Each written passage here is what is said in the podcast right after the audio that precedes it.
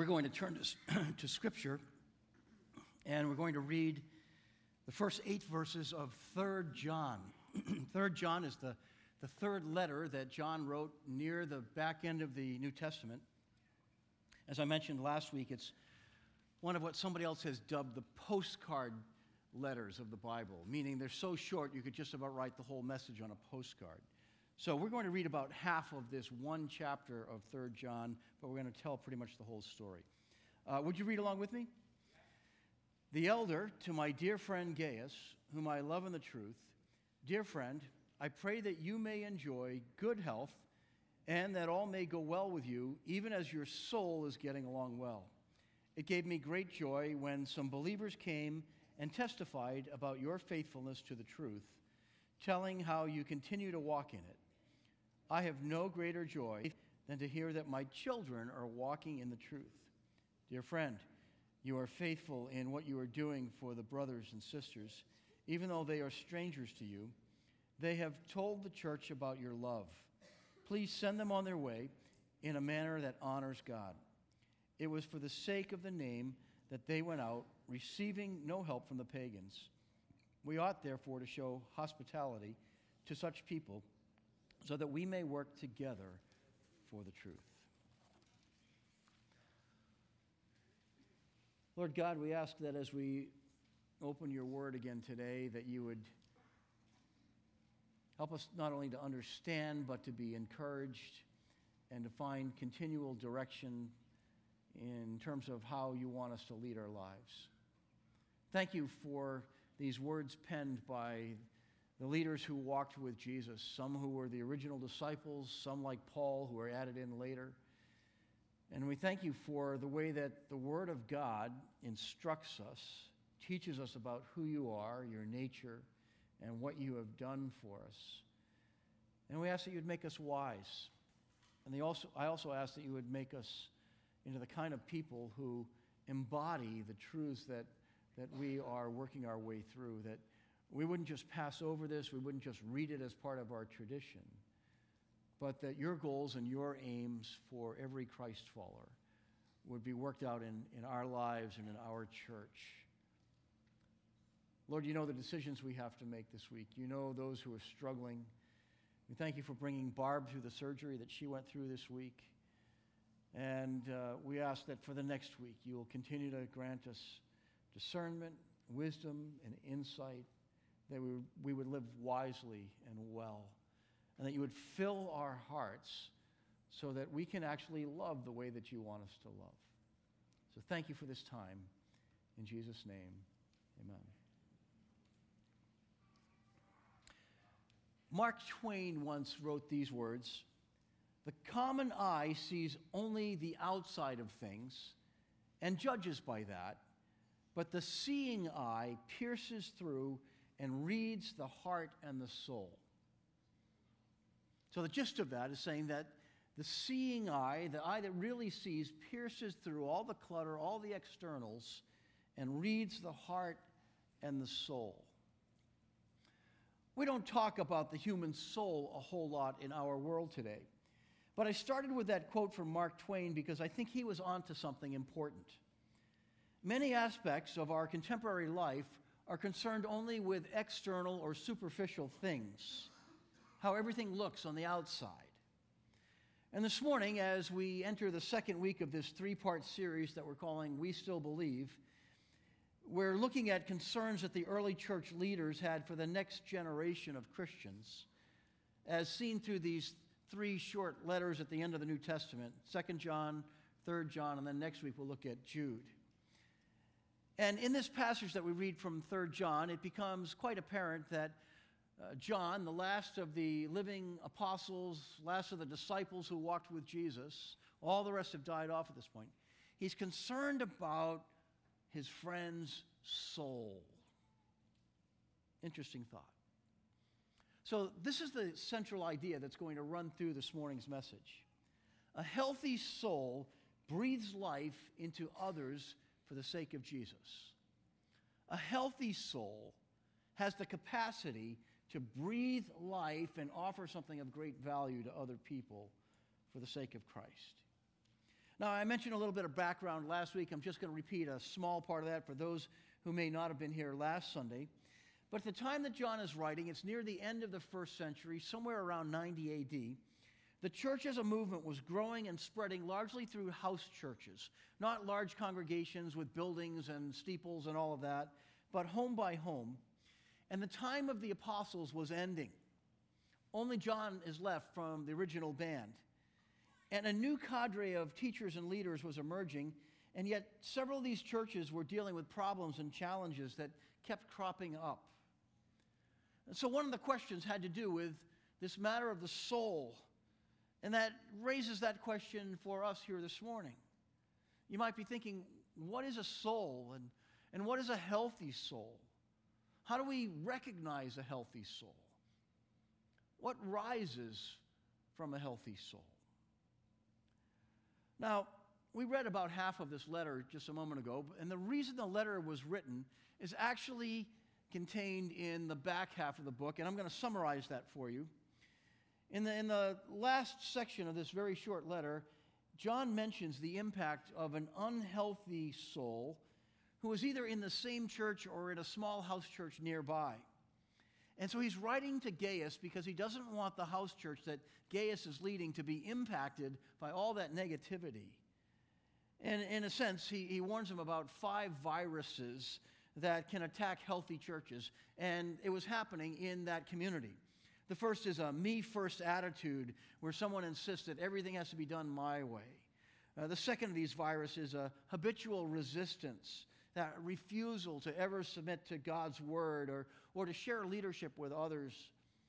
Uh, sometimes uh, what gets added to that is unhealthy criticism and so in this case, John writes about accusations and even slander that was going out against Gaius and some of the other leaders who were trying to be faithful to the teaching of the apostles. And along with that was a fourth factor of isolationism. There was one particular leader that John was calling out, and he names him here in the, in the end of, of 3 John. His name was Diotrephes. And Diotrephes wouldn't allow any outside instruction or any outside fellowship so when some of the teachers and evangelists and church planters would come, sent by John and the other disciples, to these small churches that were all around what was known as Asia Minor then, it would be Turkey today. This guy was throwing them out. And he was refusing to allow there to be any outside perspective that might have been a corrective. And along with that was probably the most dominant factor a controlling spirit, where Diotrephes exhibited the opposite of the kind of hospitality that John commends as he sees it in Gaius and the house church that he's leading. He not only chased away Christians who were traveling or visiting, but he discouraged other church members from even welcoming them, welcoming them into their homes. And John calls him out. That's the negative part of the letter. The part that I want to deal with dominantly, though, is, the, is, is found in the first eight verses, where John writes about marks of a healthy soul. And so I'd like to spend the bulk of our time this morning looking at three marks of a healthy soul that stand in contrast to the other person who's mentioned in the end of the letter. Here's the first one finding a mentor who cares about your soul. A mentor who cares about your soul. Here's how he starts off The elder, to my dear friend Gaius, whom I love in the truth. Dear friend, I pray that you may enjoy good health and that all may go well with you, even as your soul is getting along well.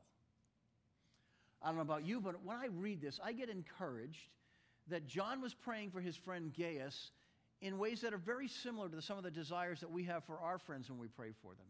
He's praying for his physical well being, but he's praying for the health of the soul of, of this friend. Sometimes we do that. We pray that something will go well at work, that somebody's illness will be, be healed or cured, or that there will be a wholeness in life that begins to take over. The high point of the letter stems from the relationship that we learn about between John and his friend Gaius. Historians tell us that in his later years of ministry, John was tied to the church in Ephesus, which was a major port city on the east side of the Mediterranean Sea in what is now Turkey.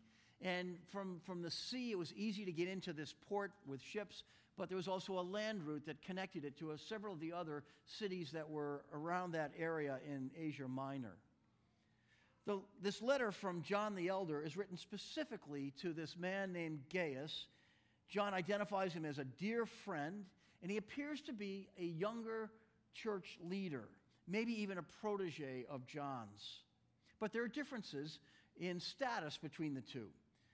John the Apostle simply identifies himself as the elder. We noted last week that that can either mean an elder statesman in the church who has a, a position of title, or he could be saying, I'm the old man in the community.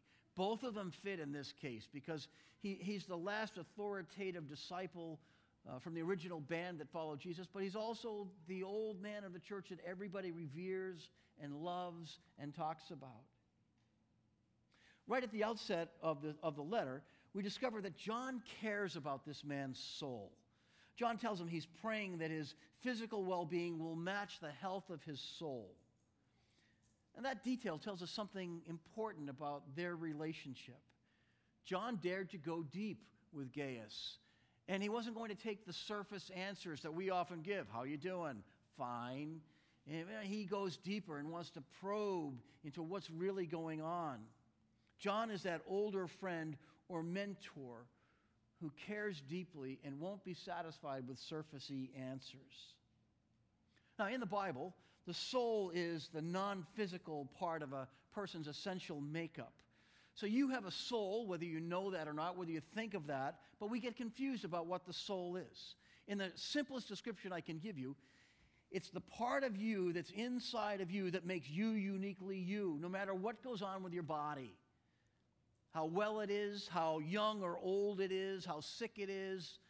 It's the part of you that really expresses who you are. The Greek philosophers, when they looked at the human makeup, they broke it down into three categories. They had a, what they called a tripartite division. So you had body, soul, and spirit. Uh, the Hebrew thinkers split that into two camps. So you had a body and this soul spirit that kind of all merged together. Whatever decision you make on how you understand that, you get the sense that there, there's more to who we are than just the externals. So John tells us that Gaius has a flourishing soul in the midst of a region that's experiencing some relational turmoil and chaos. And he's praying for the overall health and well being of his friend. John's prayer is for Gaius to be healthy and flourishing in every possible way. Question Do you have within your sphere of friendships a friend an older, wiser companion, or a mentor who cares about the condition of your soul, somebody that who you would let probe once in a while to find out what's really going on deep inside of you? About 18 years ago, we went through a really rough patch here at North River. And it was a very confusing time for several of us who were involved in leadership in the church.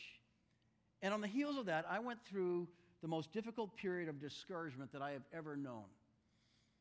And I very nearly walked away from ministry and just said, I'm going to bag this whole thing. It's too hard. And as we were beginning to come out of that period, I met an older, wiser pastor from Hartford who was 20 years older than me. And we started talking and realized that he did some pastoral coaching. And I said, Would you meet with me? And he said, Well, you're a long way away. We found a neutral space about halfway between Hartford and here. And every other Thursday, which was my day off, I, I would drive to this you know, midway point and we would spend a few hours together. Most of the time, he would start off the meeting saying, This is your time. What's your agenda? What do you want to accomplish today? He wasn't projecting anything on to me. Sometimes he would just listen as I would tell what's going on in my life. Sometimes he began to chart a course toward greater health in my life. And we began memorizing scripture together. Sometimes there were a few verses, sometimes it was a whole chapter. And we would both memorize them and we would recite them, we would recite them together. I think people in the coffee shop thought we were nuts because here you are reciting these Bible verses or whole paragraphs of scripture with each other. But what he knew that I didn't know was that the way that scripture, once it's internalized and memorized, especially in large, significant chunks, has a way of working in the quiet spaces in your brain. And this stuff was getting inside my head in a completely different way. And there were times when I, I, was thinking about something else, and all of a sudden these verses we've been memorizing would come creeping back into my thoughts. And it was bringing a different kind of wholeness. And this man was there just for me. That, that was the point of it. And sometimes he asked really hard, probing questions. And he wouldn't stop until I gave him an honest answer and I let him go beyond that facade that we often create. You know, the really hard plastic one that you've got when you don't want anyone to see what's going in, on inside. And we continued this way for two years. And it got to the point where after two years, I, I knew we were done. And I, I remember saying to him, to him one day, um, How about if we do this once a month? And then a couple months later said, I, You know, I think we're there. And we stopped. But we stayed in touch for years, and it was kind of fascinating because he knew things about me and my life and the way that I think and the way that I process things that nobody else knew. Why tell you that? If you want to grow spiritually, or if you're involved in some kind of leadership, you will need at some point in time an encouraging mentor or somebody who takes time to invest in the health of your soul, or you will not keep growing. You will hit a stuck point and you do not go past it without help. Why? Spiritual growth demands intentionality. And sometimes it demands a cooperativeness where you're, you're walking through a, a part of life in harmony with somebody else whom you give permission to ask the hard questions or sometimes to kick you in the rear end so that you move and you get off of that stuck point. Let me give a shout out to our Guywire men's ministry. I was thrilled to see one of the photos that uh, went out on our, our website and uh, our Facebook page on Thursday night as the, the guys who are a part of the mentoring process got together and they had their kickoff for this next season that will run through the school year. And there was a whole group of guys that are going to start meeting uh, this week. Usually it's one person who's a mentor and two others that are a little bit behind in, in that journey of faith.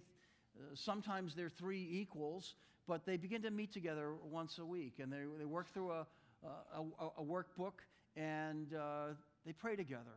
And sometimes they ask hard questions, good questions.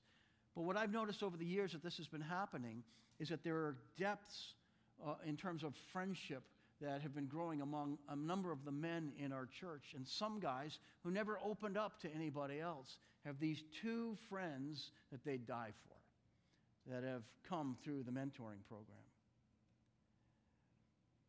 This is not the only way that mentoring happens, but the point is it's a healthy, intentional process. Mentoring can take place as you seek someone out that you, re- you respect.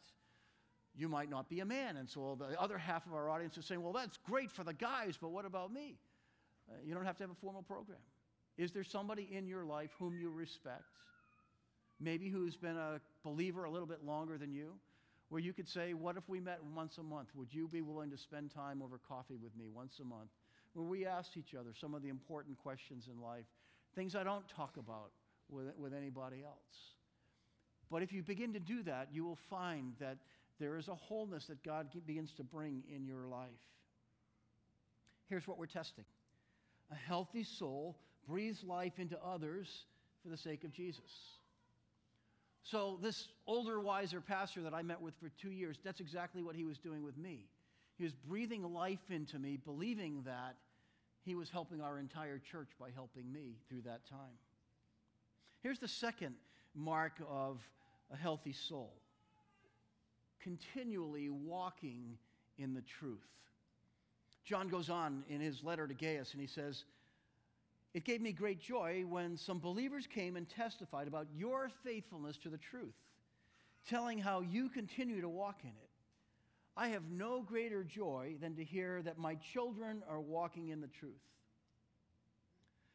John now comes back to this balance between love and truth that we began to explore last Sunday when we looked at 2 John. In the greeting, he identifies his friend Gaius. He says, Whom I love in the truth. it becomes obvious to us that John the elder really cares about this younger friend. And there is a mentor to student relationship that is described here, but it goes beyond that. There's a bond that is created between the two of them based on the truth that they know in Christ that produces this profound love that they have for each other.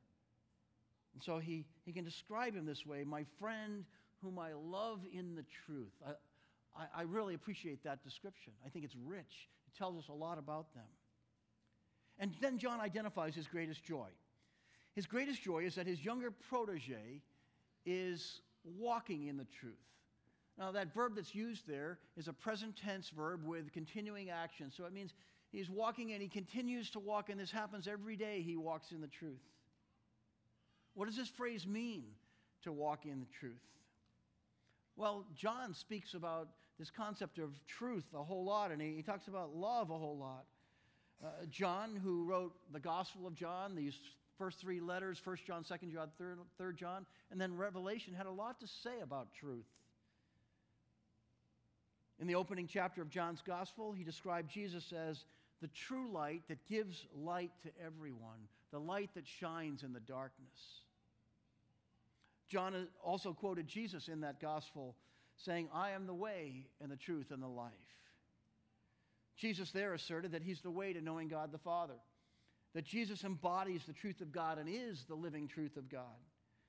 That means that the exclusive pathway to knowing God is always through faith in Jesus.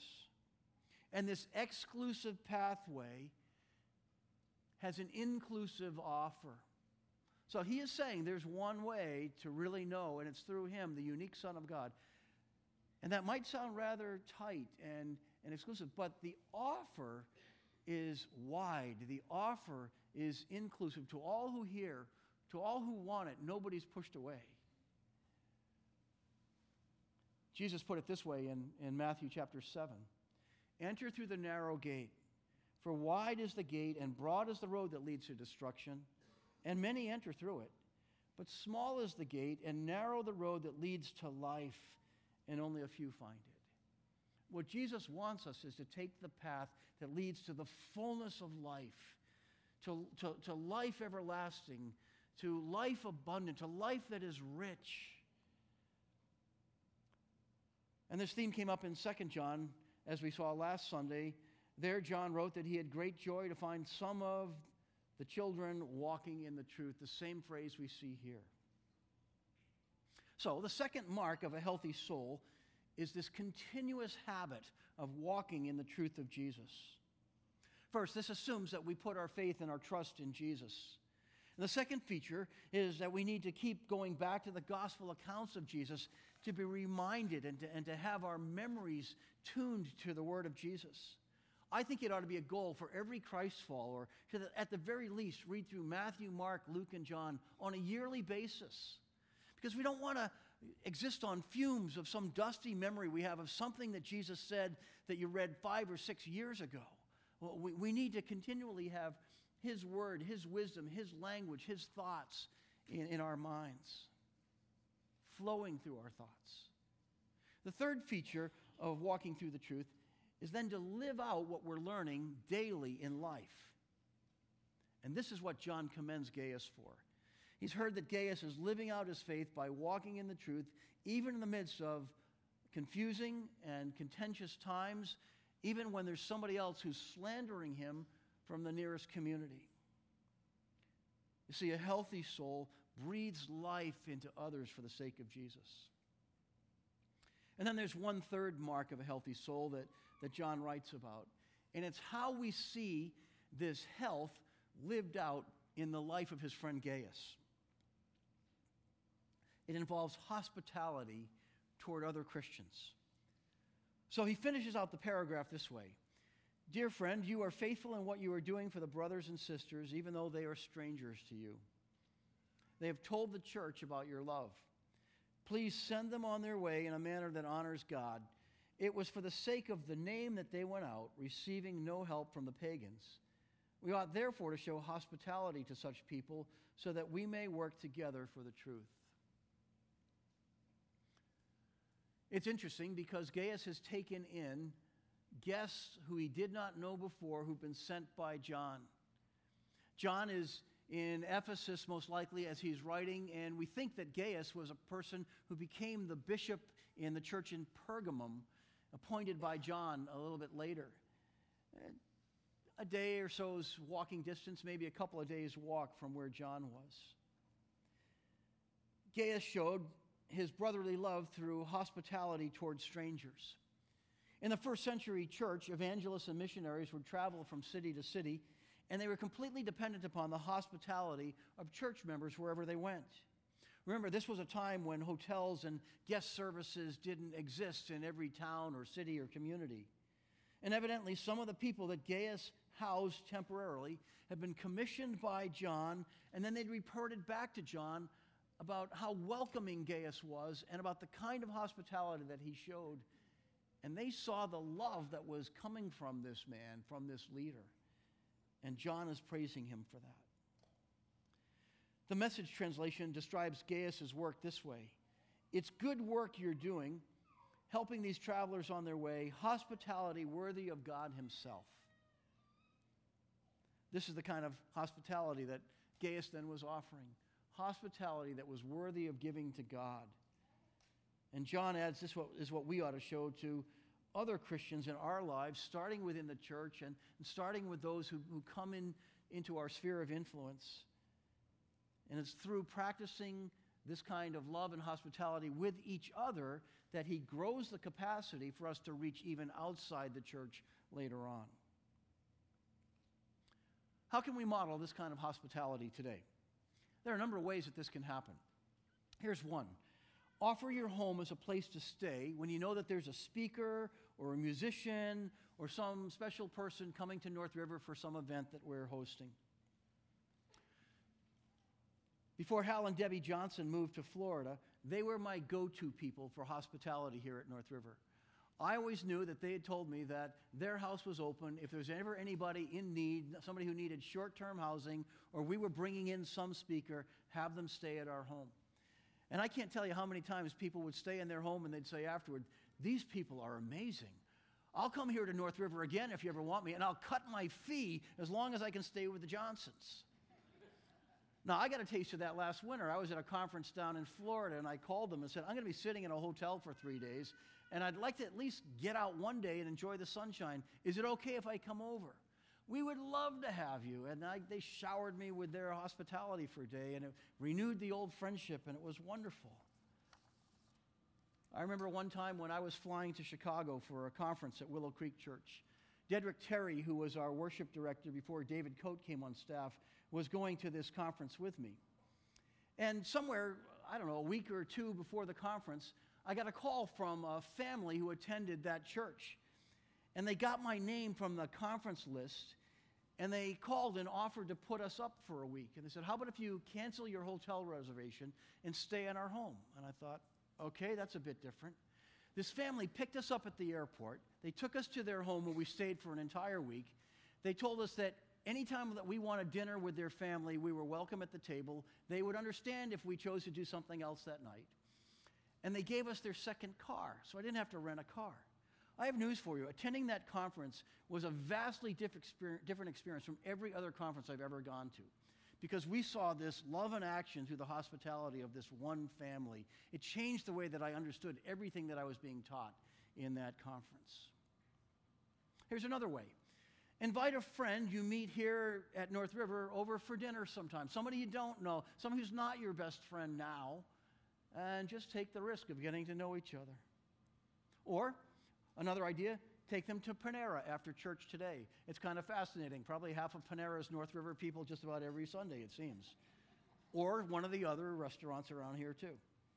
Or, another idea, simply invite a person that you meet here out for coffee with you sometime and just trade stories as much as you dare to tell. Here's one more Offer your home as a site for a, new, a new small group fellowship. You could tell Todd, when you got a new group that's ready to start, I would love to host one in my house. I led a small group in Quincy for the last six years in the home of Rick and Anita Harmon, and they just did an amazing job of making us all feel at home and welcome. And then they, they moved last spring to South Carolina. And it's wonderful. Joe and Liz McCarthy opened up their home, and now we meet in Weymouth. And half of the group this fall are brand new to the group. But it's fascinating what's happened in less than two months, the bond that has been created already. And I get news for you it's not because of my teaching, it's because of their hospitality. And they're not, they're not alone in that. I've had the privilege of sitting in on some of the other small groups, the one that meets at, at Stephen Pat Haig's home and the richness of fellowship there, uh, the one that meets at Rich and Chris Dontremont's home. And I get news for you. The folks who are doing this are on the front lines of our ministry because that's where real life change and healing and hope gets built into our, lo- into our lives. I'll just throw that challenge out there. See what God does with that. Uh, even if there's not a need right now, there might be a need a few months from now, and maybe you're next. And I, will tell you this if you dare to open up like that, you will be blessed more than you could ever imagine. Here's the idea that we're chasing this morning a healthy soul breathes life into others for the sake of Jesus. And God wants our souls to be healthy. And as we get healthier, He wants us to invest in the welfare of others. Make sense? Simple Christianity 101. Let's do it, okay? Father God, thank you for this wonderful congregation, for the old things that we are learning new, for the new things that we are learning for the first time, for the ways that you enrich us through the investment of other people.